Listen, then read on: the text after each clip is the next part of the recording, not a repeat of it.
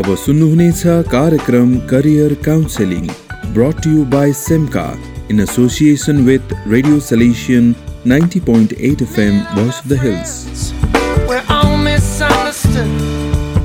Say we Next question I have been asked is by Son Kamla.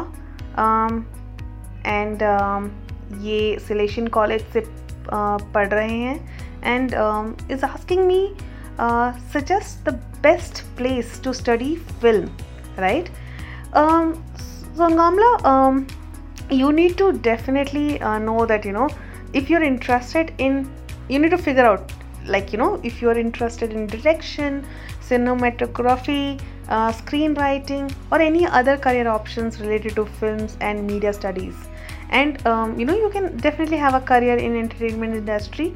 Um, if you're looking for. But in order to get this it is very important for you to enroll in one of the lists uh, of the filmmaking institutes in india.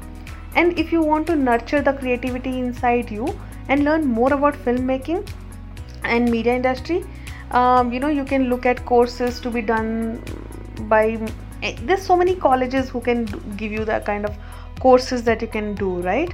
See for example um, you have uh, film and television institute in pune.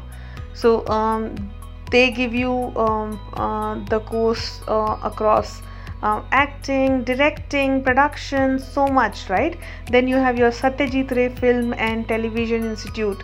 Now this is also called srfti which is in kolkata right? So here you have a 3 year course and a 2 year course again and then you have national institute of design ahmedabad. Here you have courses across you know uh, video communication animation film design and so on. And then you have your uh, whistling woods international which is in mumbai right? And these guy these courses are anywhere between 2000 to uh, you know 8 uh, 15 lakhs kind of a courses. So um, you know you have your uh, Ramesh Sippy Academy of uh, Cinema and Entertainment that is again in Mumbai. You have Asian Academy uh, of Film and Television.